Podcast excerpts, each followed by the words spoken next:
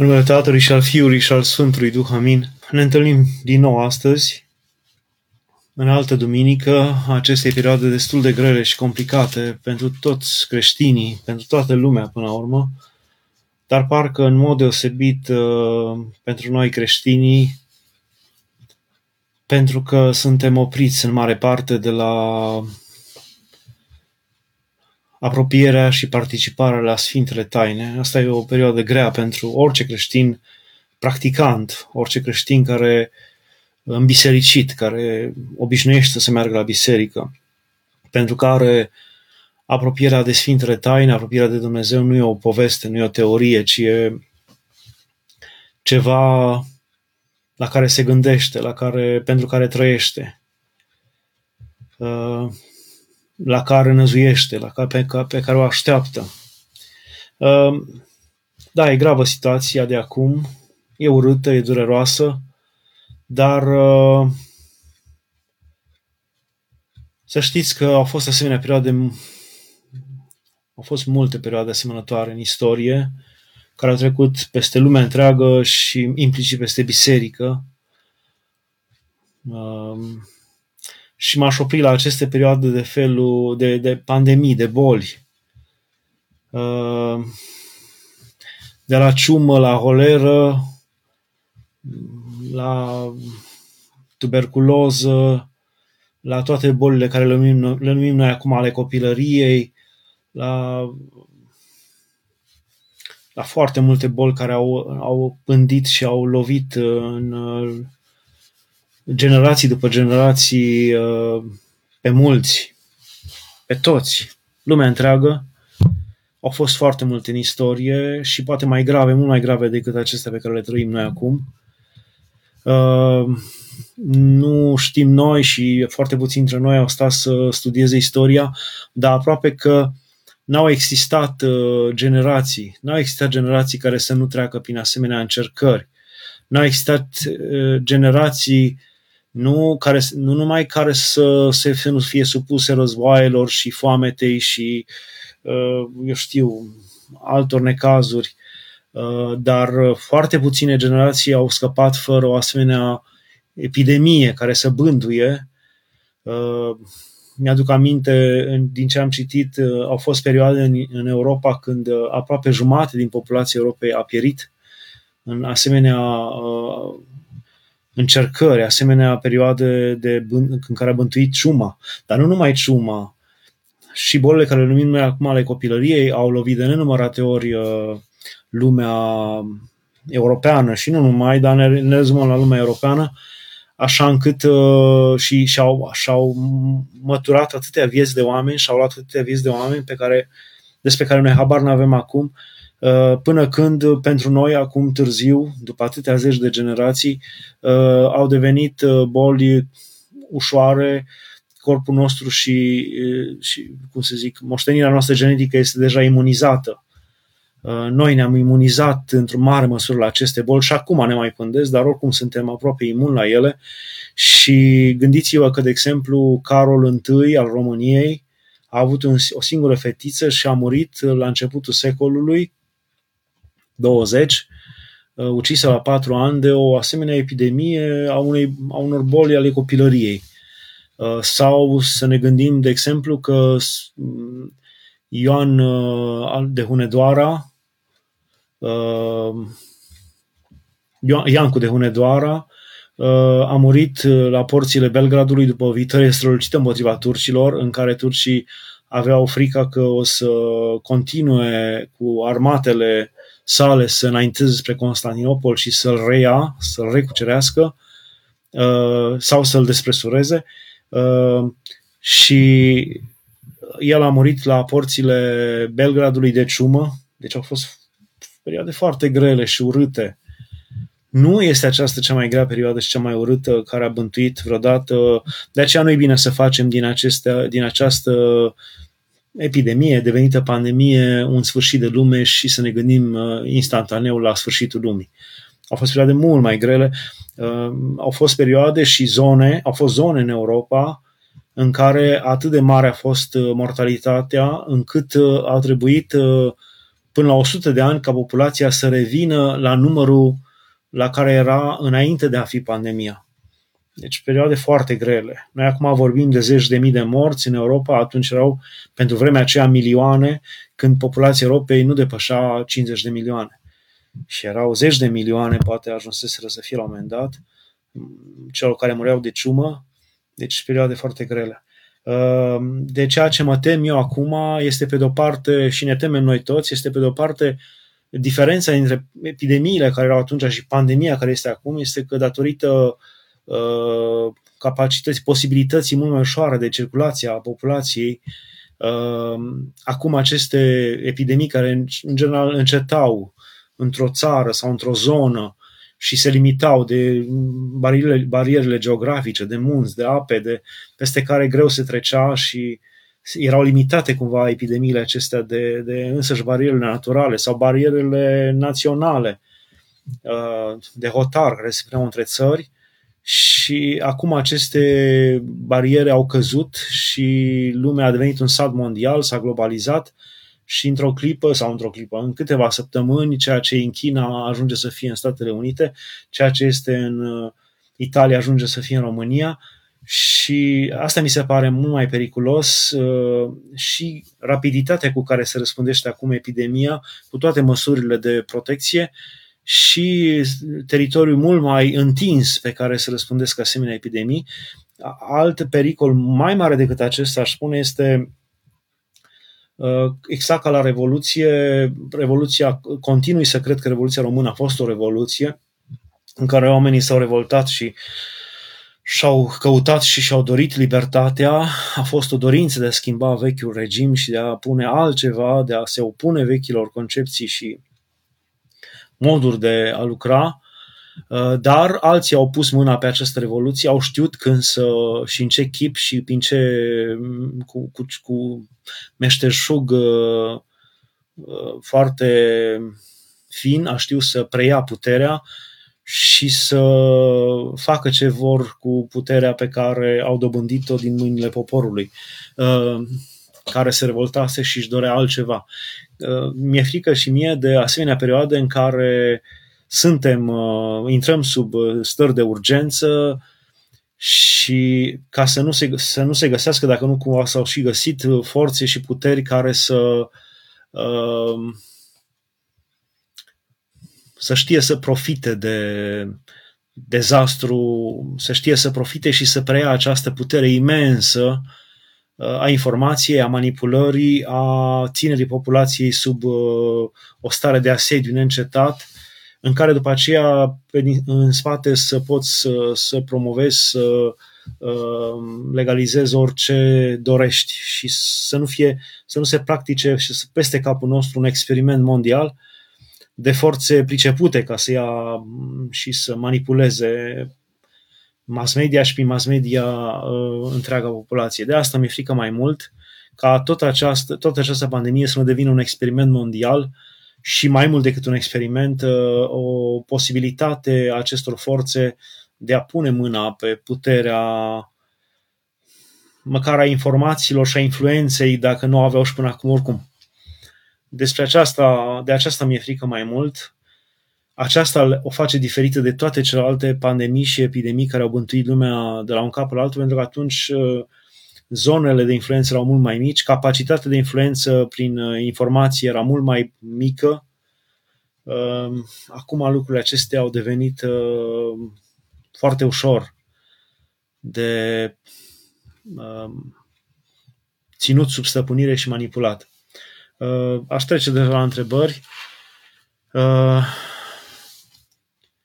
Cineva scrie, Doamne Iisus și Dumnezeu, miluiește-ne pe noi. Da, cred că pe noi păcătoși, amin, da, cred că uh, singura soluție este să îl chemăm pe Dumnezeu. Nu cred că noi creștinii trebuie să devenim un fel de spioni, un fel de uh, pricepuți în cele ale lumii acestea, încât să știm să barăm, să ne luptăm, să găsim soluții. Nici acestea nu sunt de aruncat, dar uh, nu cred că pentru asta a venit Dumnezeu. El n-a făcut, practic, n-a făcut asta cu noi, n-a făcut asta pentru el, nu a dejucat uh, eu știu, planurile fariseilor de a-l prinde, a cărturarilor, decât prin cuvânt simplu atunci când ei veneau în față și puneau tot felul de întrebări, dar nu a de jucat, nu s-a străduit să pună bariere lui Iuda care mergea să-l vândă, nu s-a străduit să, să facă de, de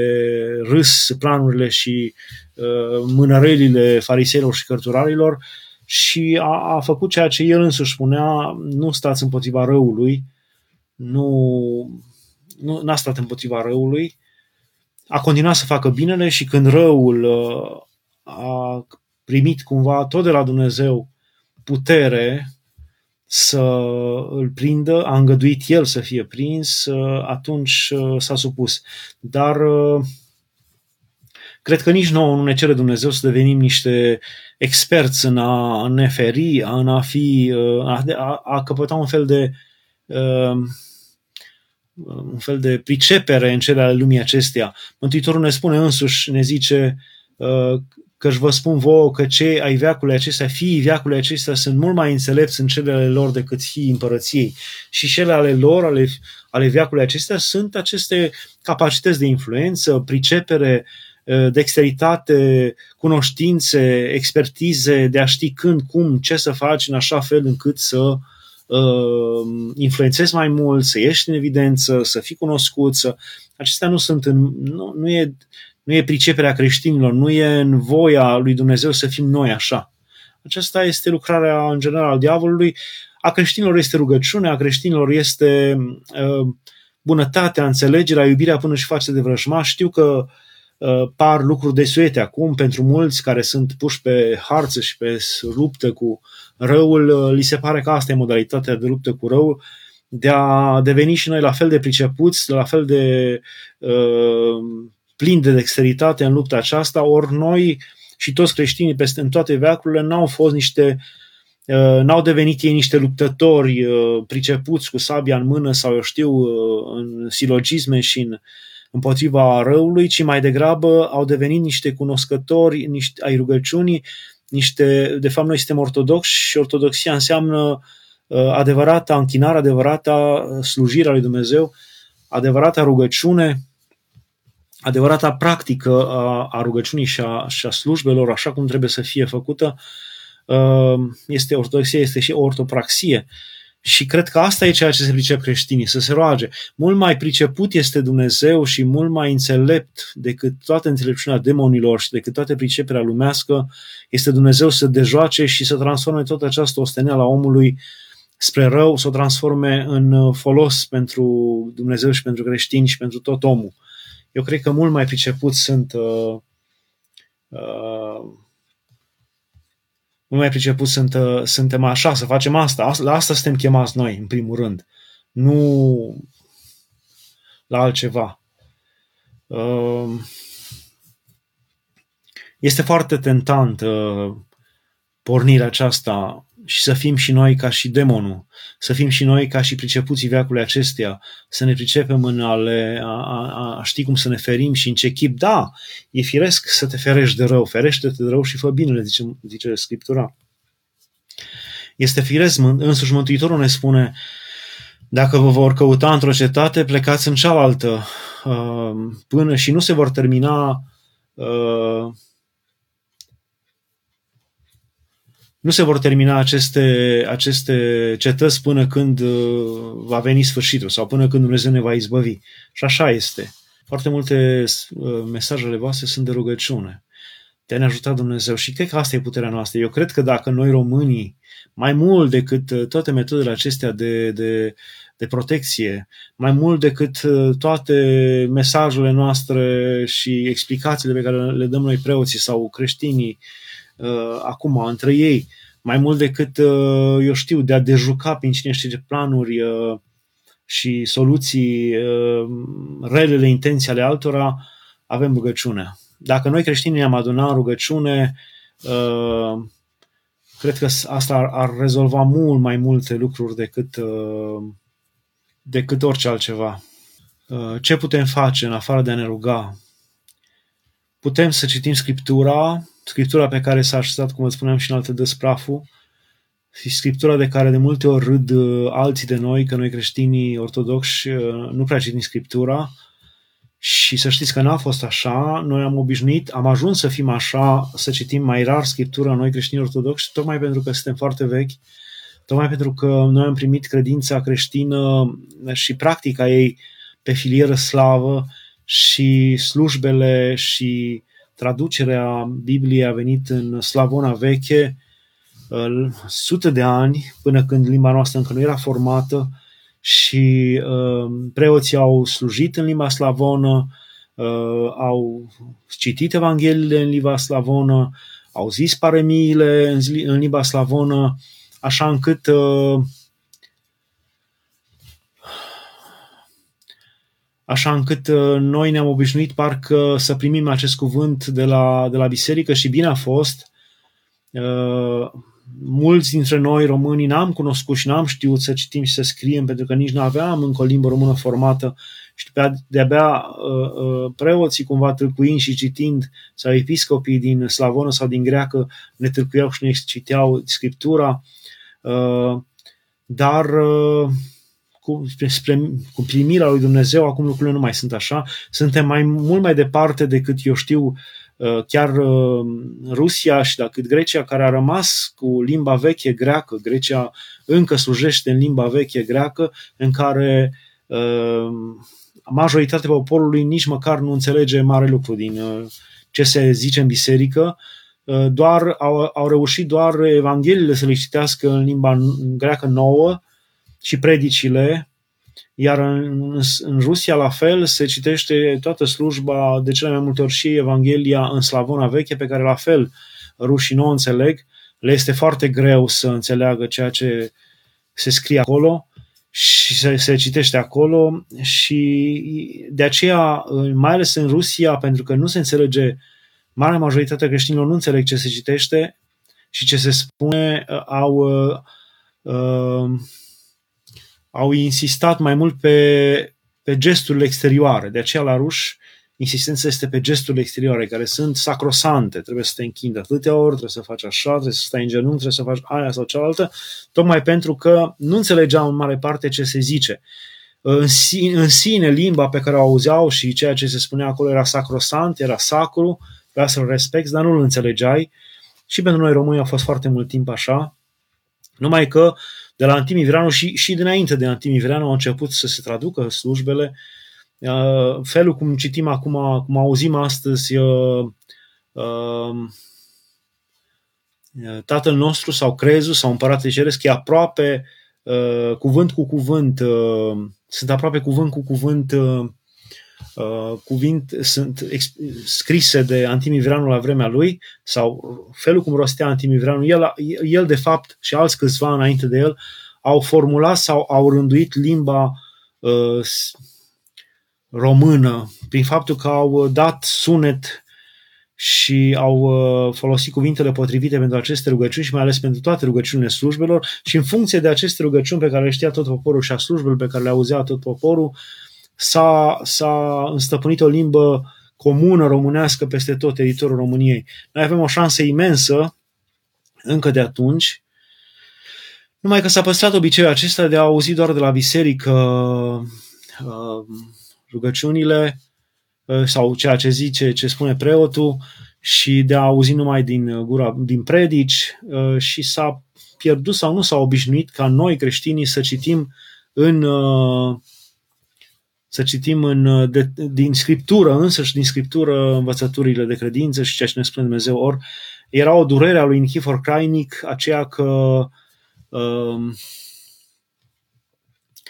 în timpul celui de-al doilea război mondial, uh, țăranii, românii care mureau pe front, în răsărit mai cu seama, unde au murit, au murit peste 500.000 de soldați români în luptele din răsărit, uh, mureau la piept cu brâu Maicii Domnului, cu visul Maicii Domnului, cu cărticele care erau un fel de bazme populare religioase, niște superstiții care nu trebuiau luate în seamă și ei mureau cu aceste cărticele la piept și nu cu, uh, nu cu Biblia, cu Noul Testament. Și era o durere pentru Nichivor Crainic și pentru tot sinodul că acest, uh, acești țărani mureau fără să știe poate uh, bine Scriptura. Sau să o fi citit măcar o dată, decât din ce au auzit ei de la bunici, din ce i-a învățat cum să se roage uh, părinții, neamul, la biserică, atâta, cam atâta știau, ceea ce e foarte puțin. Vă îndemn să nu fim ca și cei din de pe strada croitorilor din, din Sibiu, care se spune că se numește strada croitorilor, unde toți au fost croitori, acum nu mai e nimeni și uh, își țin în ferestre uh, trusele vechi ale părinților care foloseau croitoria în vechime și acum nu mai folosesc, dar se laudă că în vechime erau uh, croitori toți și nu mai fac roială.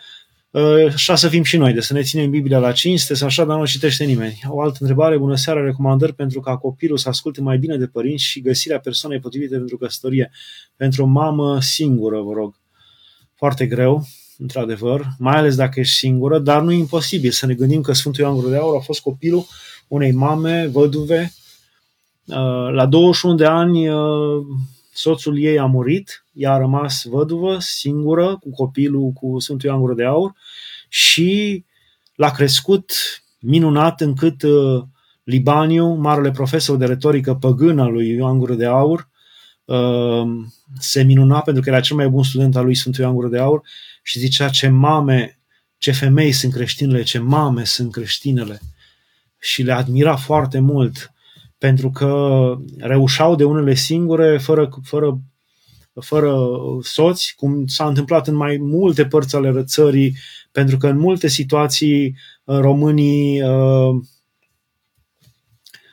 vieții de ei au murit mulți, mai ales bărbații în războaie, cum se întâmplă acum în toată Moldova de auzim astă răstoaiei, a iloaiei, a toate sunt așa, în cuvântul, numele acesta, uh, fel, numele acesta de familie dovedesc că uh, mulți dintre bărbați lipseau, nu pentru că erau nepăsători, nu pentru că erau bețivi, nu pentru că erau făcuți la întâmplare cu oricine, cum se spune acum în glumă, ci pentru că acești oameni creștini adevărați, știți că în Ardeal uh, austriecii au făcut, uh, s-a făcut o bună cercetare și uh, a situațiilor nașterilor, morților, cununiilor, cum se făcea în zona austriacă și acum recercetând dosarele acestea și registrele nașterilor românești din Ardeal, se dovedea că în anumite perioade din an nu se năștea nimeni. Și se mira, ne-a mirat, toată lumea se mira acum oare de ce în anumite perioade se nășteau mulți și în altele nu se năștea nimeni și după aceea a venit în minte cuiva că era cu 9 luni înainte, erau posturi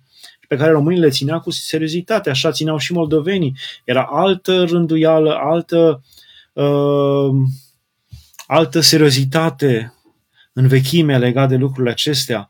Deci nu se pune problema că se numesc așa familiile moldovenești pentru că erau neserioși și necinstite femeile și ce prostii se spun acum și bancuri. Nu.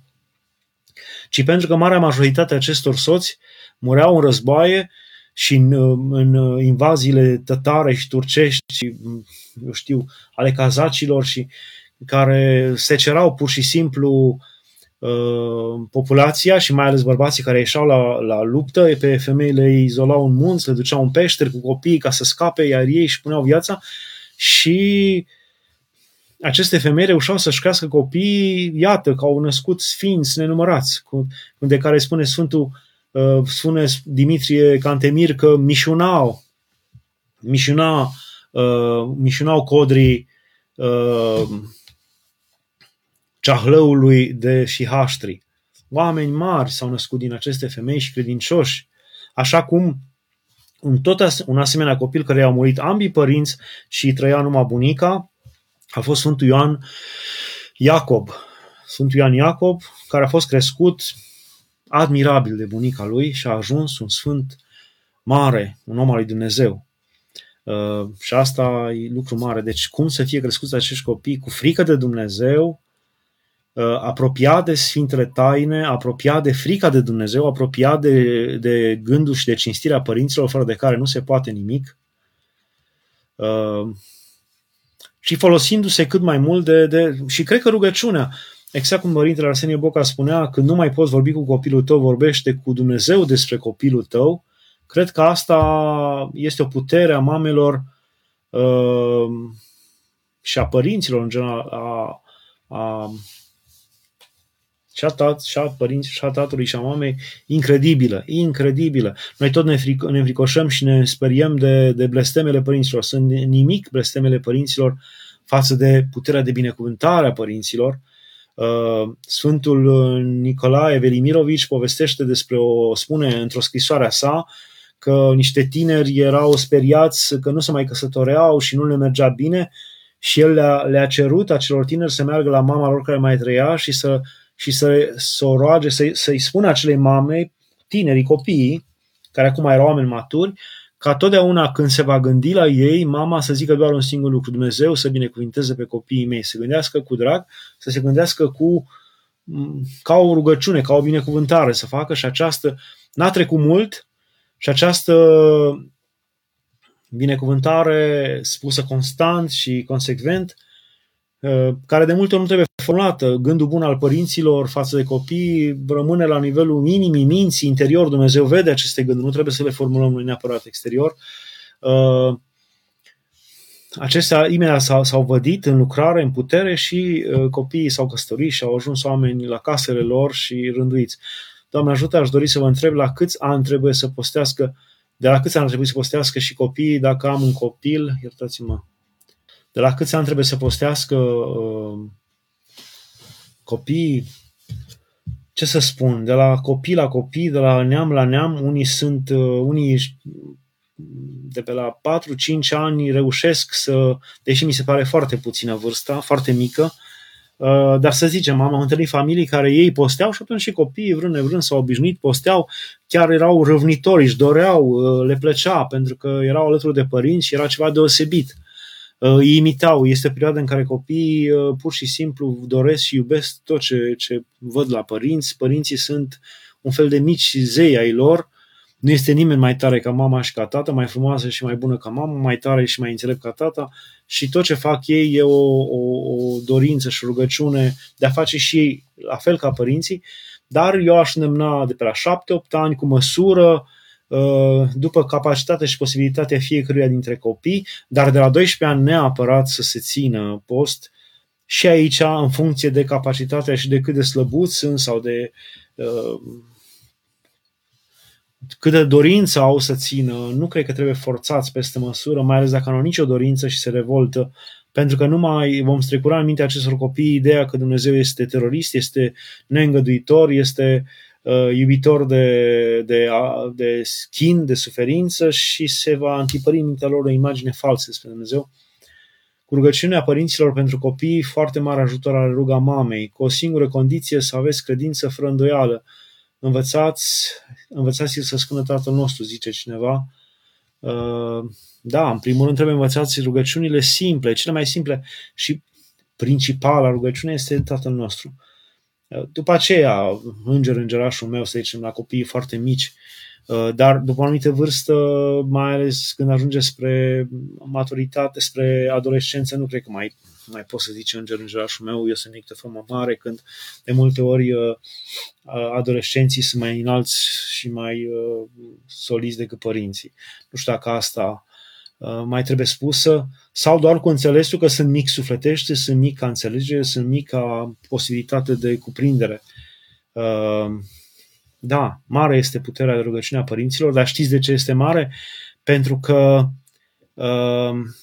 este o rugăciune cumva dovedită prin implicare de ani de zile. Nu este o rugăciune din vârful buzelor, nu este o rugăciune uh, spusă mm, cum, cum facem noi de multe ori, o rugăciune pentru cine știe ce oameni din depărtări, care este și aceea primită, dar noi nu-i cunoaștem pe acei oameni, n-am purtat nimic din greutatea lor, nu știm cât nevoie au, ce, ce necazuri au.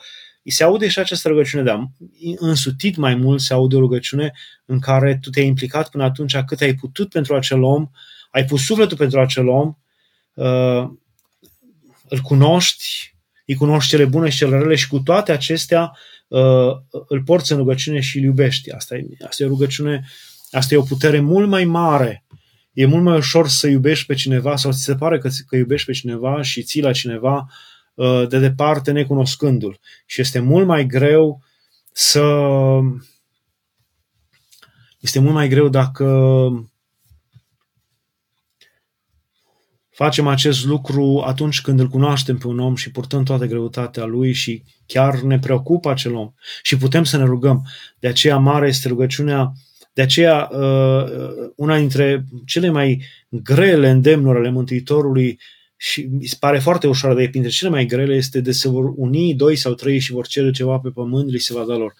Păi uh, să se unească doi sau trei este atât de greu pentru că, în general, chiar și cei ce numesc, se numesc prieteni, oricât de prieten îți este, de cele mai multe ori, uh, dacă cineva te roagă să te, să te rogi cu el pentru un necaz, tu în inima ta te gândești, ei, lasă, acum trece și el printr-un necaz și face atâta, uh, se vaită atâta și vrea acum să fie ajutat. Sau chiar uh, zâmbești puțin interior și chiar ți se pare firesc să mai treacă și el prin încercări acum și sau chiar ești invidios și, și îți dorești, te bucuri chiar că hm, acum a ajuns și el să mă înțeleagă. Că mi-aduc aminte când mi-a zis și mi-a făcut și mi-a dres și s-a uitat urât la mine sau nu m-a înțeles când treceam printr-un necas și acum trece și el printr-un necas și atunci e atât de mare și de greu lucru după ce cunoști un om să te rogi cu toată inima pentru acel om, adică să n-ai nicio urmă. De aia zice să se unească. Nu e vorba de unire așa că ne-am adunat 2-3 aici, sistem. Nu e mare lucru să se adune 2-3 unul cu altul așa, ci mare lucru să se adune doi, trei care, adică o unire de, de înțelegere, de, de dragoste între ei, de primirea celuilalt, tot sufletul, fără umbră, de îngăduirea celuilalt, de, de uh, punerea sufletului pentru celălalt, fără umbră, fără gând rău, fără gând de împotrivire. Uh, ora asta mi se pare bine. Cele mai, pare cea mai ușoară chemarea Mântuitorului, deseori unii doi sau trei și vor cere ceva în numele meu și vor cere ceva, li se va da lor, dar este printre cele mai grele. De multe ori uh, mi se pare o rarisimă posibilitatea asta, tocmai pentru că și, și știți unde se poate realiza? De multe ori se poate realiza chiar între părinți și copii, pentru că părinții, așa cum sunt ei, chiar dacă sunt uneori te, se întristează sau se supără pe tine sau uh, se mâhnesc sau totuși sunt printre puținii care străduindu-se atâta timp cu tine și ținând la tine și investind în tine, te iubesc, țin la tine cu adevărat. Nu știu alții cât țin, cum țin, dar părinții țin la tine și probabil că rugăciunea părinților împreună cu copiii este mare înainte Dumnezeu. Gândiți-vă și, și uh, faptul că de nenumărate ori Mântuitorul pentru rugăciunile uh, de nenumărate ori, de multe ori Mântuitorul pentru rugăciunile părinților uh, a făcut milă față de copii pentru că rugăciunea părinților era mare, chiar dacă copiii nu erau de față, cum era la femeia hananeancă, sau chiar dacă murise copilul, sau chiar dacă uh, era încă nu destul de credincios uh, tatăl copilului lunatic, totuși durerea lui și punerea vieții lui pentru și inimii lui pentru copil era mare și Dumnezeu respecta acest lucru. Încă o, o soluție, o situație în care uh, Uh, mi se pare mare această adunare este atunci când îți găsești cu adevărat un duhovnic sau uh, și între soți. Și între soți mi se pare extraordinar de puternică poate să fie această, această rugăciune. Uh, dacă cei doi își păstrează prietenie și dragostea unul față de altul, ceea ce vă îndemn să o păstrați, chiar cineva zice, dar pentru păstrarea legăturii, chiar mă întreabă cineva despre păstrarea legăturii între soți, este o continuă pentru pentru, pentru soț este o continuă strădanie din partea amândurora de a se redescoperi, de a se recuceri, de a se uh, de a căuta cu tot sufletul la celălalt, de a căuta la cele bune. Știți că uh, în, în căsătorie, când ne căsătorim la taina cununiei, se spune la noi nu este ca mod de uh, de a manifesta unirea unul cu altul, nu este că sărutați-vă, cei doi să se sărute aceasta este văzută mai superficial, n-are un înțeles profund, uh, ci sunt puși să-și dea mâna dreaptă unul cu altul și rămână o mare parte a, a cununiei cu mâna dreaptă, mirele ținând de mâna dreaptă mireasa. Știți ce înseamnă asta? Înseamnă că tu promiți cumva și te vei stădui de acum să vezi doar cele de-a dreapta ale miresei și mireasa cele de-a dreapta ale soțului. Adică cele bune, adică cele frumoase. Adică prea puțin să, să tot cauți nod în papură celuilalt și să îi reproșezi că nu știe să se spele, că nu știe nu știu ce, ci acelea mai puțin să le vezi, acelea sunt de-a stânga, și mai mult să vezi tot cele de-a dreapta și să investești în cele de-a dreapta, în cele bune. Uh, asta promitem noi la cununie. Și asta, asta cred că trebuie să facă fiecare în căsătorie, redescoperindu-l pe celălalt, înțelegând că dacă Dumnezeu l-a unit cu celălalt și a îngăduit această unire, este o taină, a pus Dumnezeu o taină mare în legătura aceasta și că El se va descoperi în această legătură, așa cum e ea. Chiar dacă ți se pare ție la un moment dat că e plicticoasă, că poate că ai greșit, nu contează. Tu poate că acum așa gândești, dar Dumnezeu a crezut în, în voința voastră atunci, a binecuvântat-o și va lucra prin această relație uh, până la sfârșit. Este o taină, numim taină, pentru că taină este modul în care Dumnezeu lucrează cu noi, pe care noi nu-l înțelegem. Deci e o taină prin care Dumnezeu va lucra cu tine și cu ea, sau cu ea și cu tine, uh, cu, sau cu. Da? Uh, va lucra în voi și prin voi pentru mântuirea multora, nu numai a voastră, și a celor din jur, și spre slava lui Dumnezeu. Uh, altcineva mă întreabă ce rugăciuni s-ar putea uh, s-ar putea spune pentru vremea aceasta, ce acatiste mai ales. Nu știu dacă neapărat numai acatiste. De exemplu, eu v-aș îndemna să citiți uh, să citiți psalmii, să citiți psalmii. Psalmii sunt prin excelență, rugăciunea prin excelență a bisericii rugăciune cu care și Mântuitorul s-a rugat.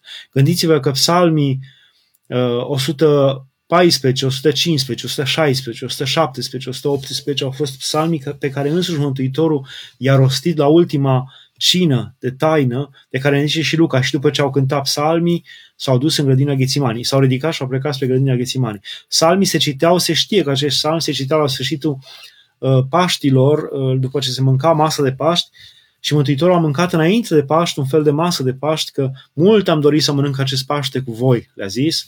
Și au stat ca la o masă de Paști și la sfârșit au făcut tot acest ritual iudaic.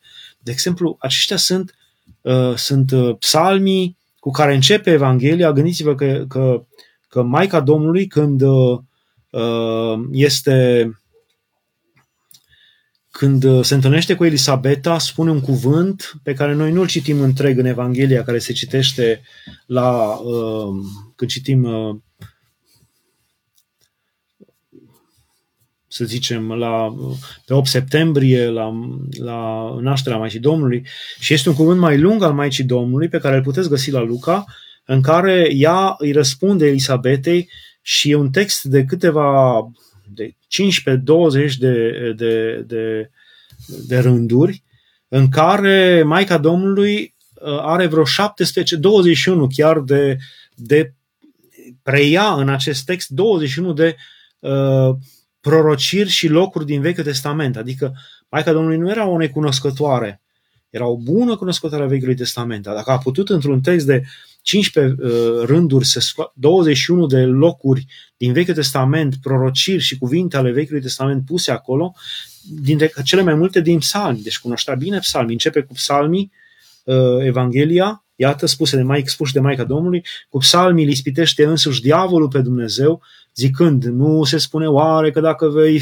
vei cădea de pe sprânceana templului, îngerii însuși vor veni ca să te sprijine, să nu zdrobești de piatră piciorul tău din psalmul 90 zice, și se termină cu psalmii, ultimul cuvânt al Mântuitorului, sau printre ultimele este Dumnezeul meu, Dumnezeul meu, pentru ce m-ai părăsit, uh, din psalmul 21, uh, dar și ultima rugăciune liberă pe care a spus-o Mântuitorul înainte de a, de a începe patimile sunt rugăciunea psalmilor și cu siguranță Mântuitorul știa pe de rost psalmii în captism 18, psalmii numiți ai treptelor, care, uh, pe care îi știa în general orice evreu, sau dacă nu știa, trebuia să-i citească acolo la fața locului, dar în general, în general învățau pe de rost și citeau când urcau treptele la templu din Ierusalim. Deci psalmii știa și Mântuitorul uh, și sunt rugăciuni foarte puternice. Uh, cereți binecuvântare duhovnicului și citiți catismele, citiți psaltirea mai mult decât orice altă rugăciune. O altă rugăciune la care vă îndemn este Uh, sunt cântările lui Moise pe care le găsiți în, mai, în, le găsiți în general în unele psaltiri la sfârșit.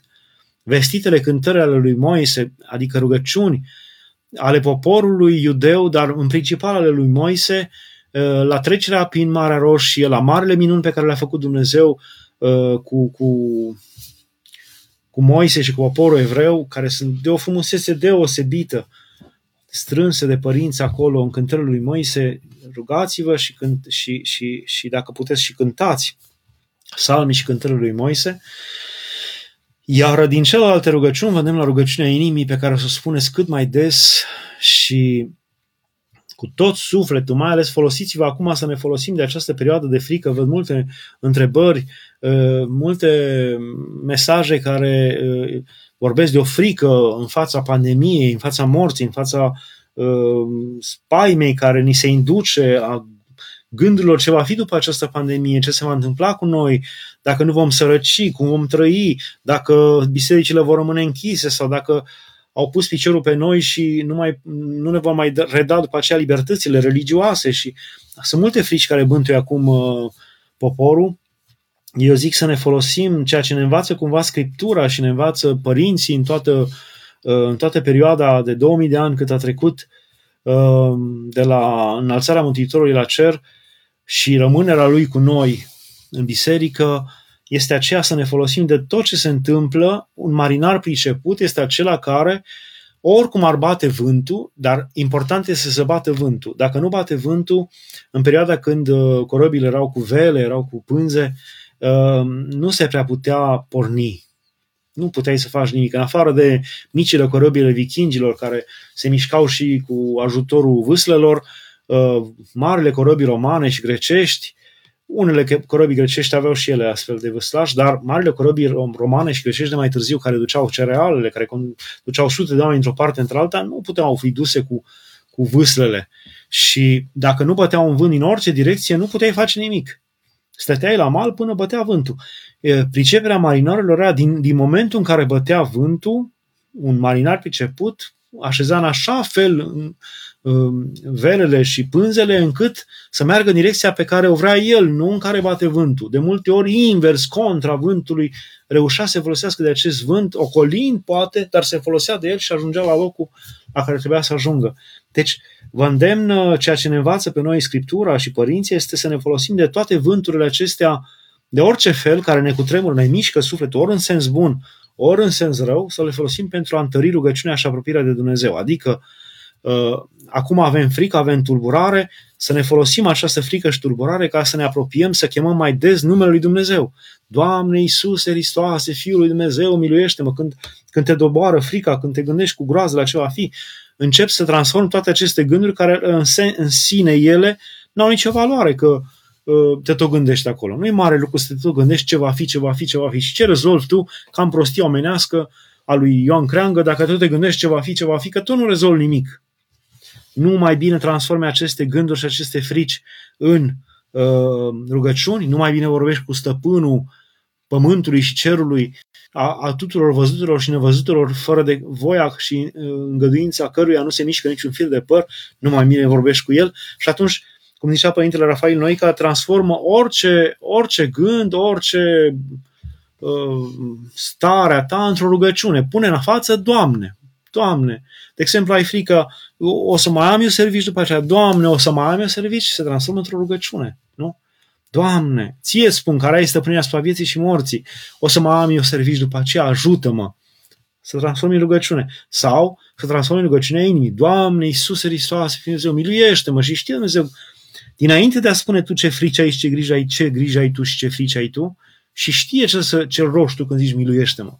Deci nu trebuie neapărat să-i transmiți. Asta am problema, aia, aia. Dacă n-ai destulă credință, poți să-i spui, miluiește-mă că mi-e frică de serviciu, miluiește-mă că mi-e frică de pandemie, miluiește-mă că mi-e frică de perioada de criză care va veni. Poți să zici asta. Ce să facem când avem stări de revoltă profundă, amestecate cu goliciune sufletească și un disconfort în a continua activitățile ce trebuie făcute?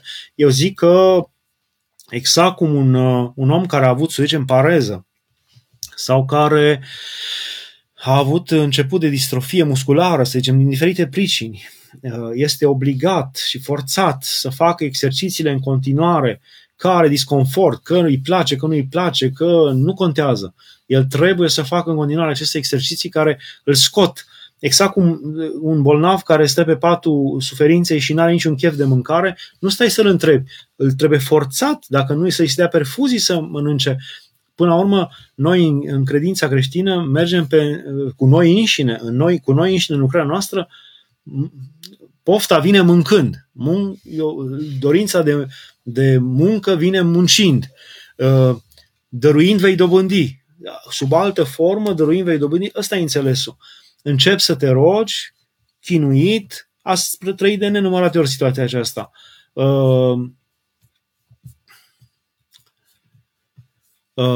nu aveți chef să vă rugați, nu aveți chef să mergeți la biserică, nu aveți chef să nu știu ce, nu aveți chef să citiți, dar după ce începeți și vă osteniți și Dumnezeu vede că vreți, vă dă dar. Deci, dar trebuie să vreți, trebuie să vă străduiți. Trebuie să încercați, nu să stăm ca leneșul și să zică cad, spară mălăiață în gura lui nătăfleață și cumva Dumnezeu, tu să stai să zici ce pot să fac dacă Dumnezeu nu mi-a dat darul acesta, dacă Dumnezeu nu mi-a dat râvna, nu pot să fac nimic. Nu, asta e lenevie și viclenie în același timp. Știți că Dumnezeu i-a spus uh, acelui, uh, aceluia care uh, ascunsese talentul, slugă vicleană și leneșă, că de fapt el uh, era leneșă în primul rând, dar cu vicleșug își acoperea lenevia și zicea că ce să faci, că stăpânul e om aspru, nu are rost să mă ostenez, nu are rost să... Ei, uh, cam așa facem și noi atunci când găsim tot felul de explicații pentru care nu merită să ne apucăm, nu merită să ne rugăm, nu merită, pentru că Dumnezeu oricum îmi dă dar, uite, nu m-a ajutat, nu îmi face, nu îmi drege. Uh, am, am avut un, un ucenic monah care îmi spunea și am, care îmi spunea, uh, părinte, de-abia după o oră de rugăciune chinuită, vă dați seama? Bine, o să ziceți că e monah și el are timp, dar acum avem și noi timp. Și zice, de-abia după o oră de rugăciune chinuită în care nu aveam niciun chef, începea inima mea să se străpungă, începeam să am râvnă de rugăciune, de-abia după o oră începeam rugăciunea. Înțelegeți? Mare lucru. Uh, Doamne ajută, Părinte, credeți că o malformație venoasă pe creier s-ar putea vindeca cu rugăciunea și care nume? Nu știu dacă uh, trebuie să ispitim așa pe Dumnezeu.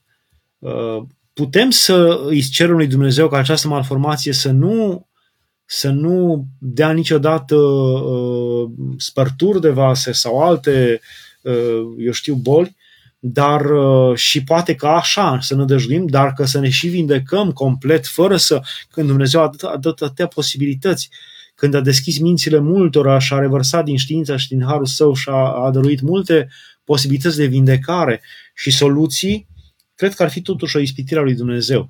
E cam același lucru cu, uh, pe, cu, cu povestirea, cu întâmplarea pe care o spunea Nicolae Steinhardt, monahul de la Rohia, că uh, monahii, câțiva monahi se rugau și a căzut siguranța și monahii continuau și se rugau, Doamne, dă să vină iarăși lumina și așa, și nu se duceau să schimbe siguranța. Adică era o chestie pe care o puteau face, dar ei vreau ca Dumnezeu să le dea tot, ca ei să nu facă nimic, să nu, nu. Cred că trebuie, este un amestec între omul să facă, de aceea este acea, acel, acel uh, ca un fel de proverb, trăiește, trupește ca și cum ai trăi uh, și lucrează ca și cum ai trăi o mie de ani și sufletește ca și cum ai muri în seara aceea. Să fii cu sufletul ca și cum ai muri în seara aceea, pregătit, împăcat cu toată lumea, dar cu trupul să lucrezi, să faci treabă, să ajuți pe ceilalți, să fii implicat ca un om care ar, ai putea trăi o mie de ani.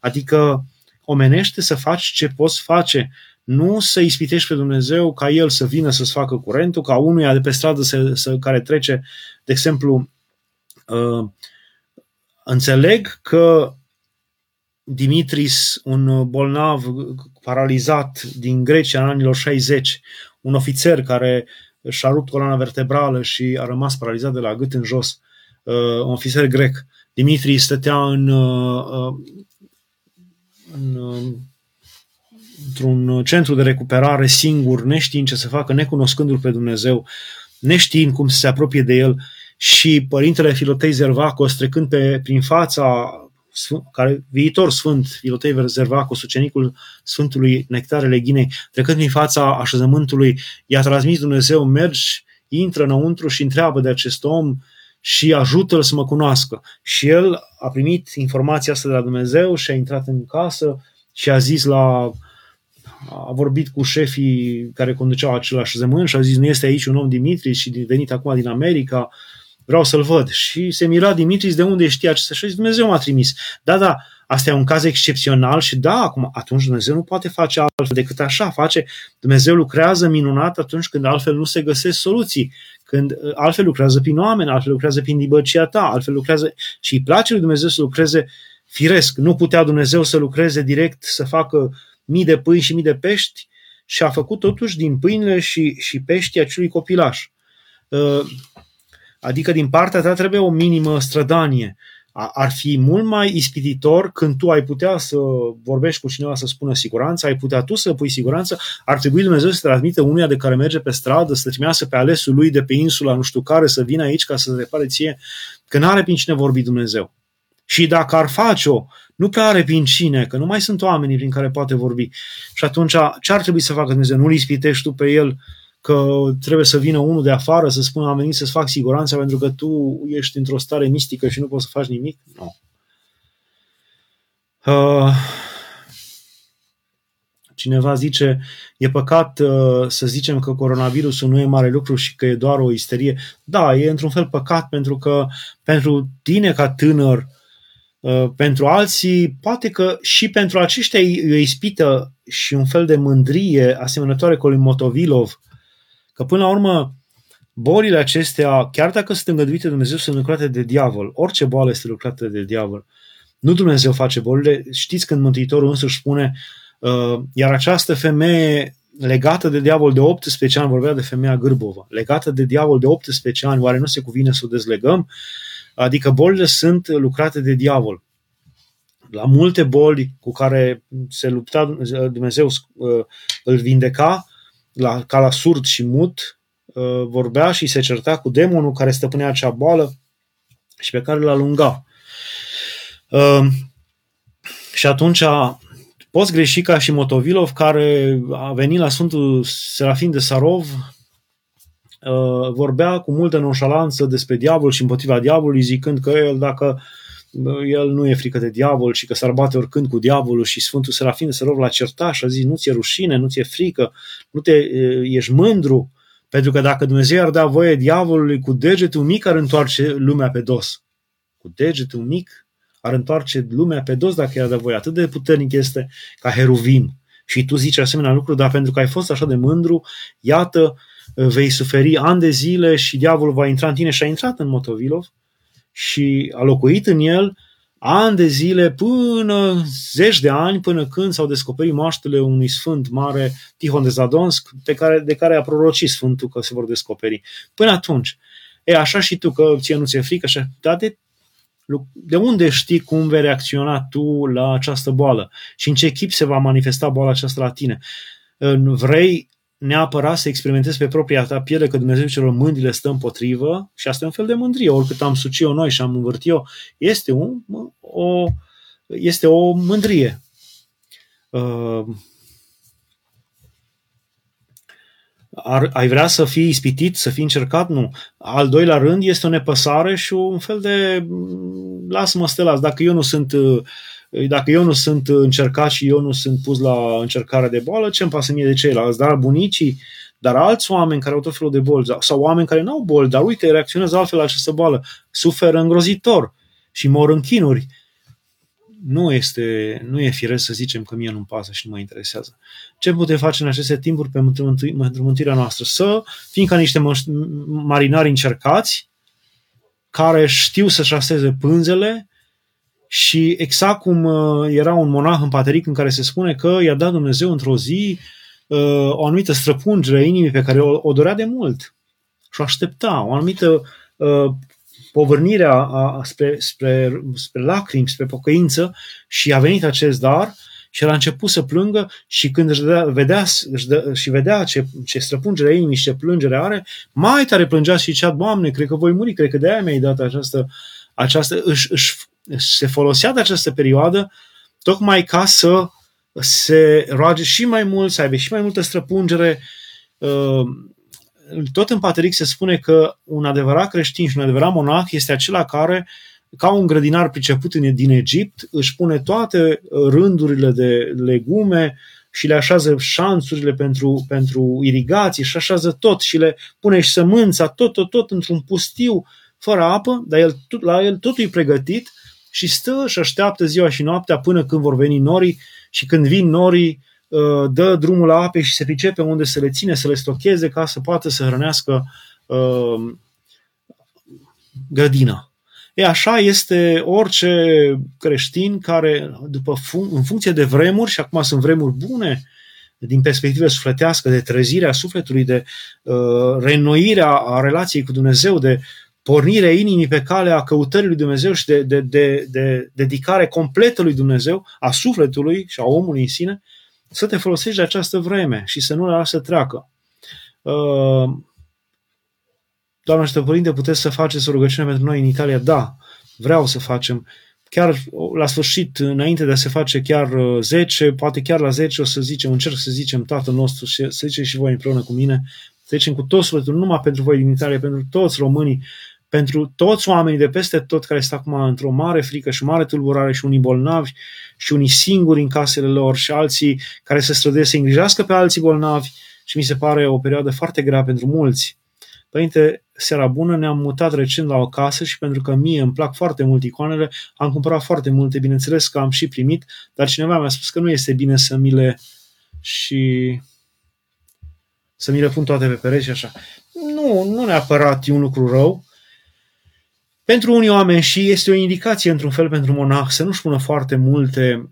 Uh, Părintele Arsenie Boc avea obiceiul acesta să spune că ajunge într-o încăpere, în general să, să, să ai cu pereții albi, și să ai două, trei icoane mai mari pentru ca să ca mintea ta să nu se împrăștie în prea multe locuri și gânduri deodată, mergând și acolo, și acolo, și acolo, și acolo, și la imaginea aceea, și la cealaltă, ci să ai câteva uh, chipuri, în primul rând a Mântuitorului sau a Sfintei Treimii de la Steja Romanului, a Maicii Domnului și încă unul sau doi sau trei sfinți mai deosebiți, Uh, și poate că mai bine din când în când să schimbi uh, icoanele cu sfinții și să fie și alții și alții, decât să ai foarte, foarte multe puse și să nu mai poți să te concentrezi la niciuna dintre ele uh, cu atenție. Dar depinde, nu este un, nu este neapărat un lucru, nu este un canon, nu este o dogmă, nu este o, un sfat neapărat de urma pentru toți. Foarte mulți chiar se folosesc și am cunoscut foarte mulți oameni care se folosesc de mulțimea icoanelor pe care le au și uh, se uită cu dragoste la ele, își fac un adevărat altar acolo.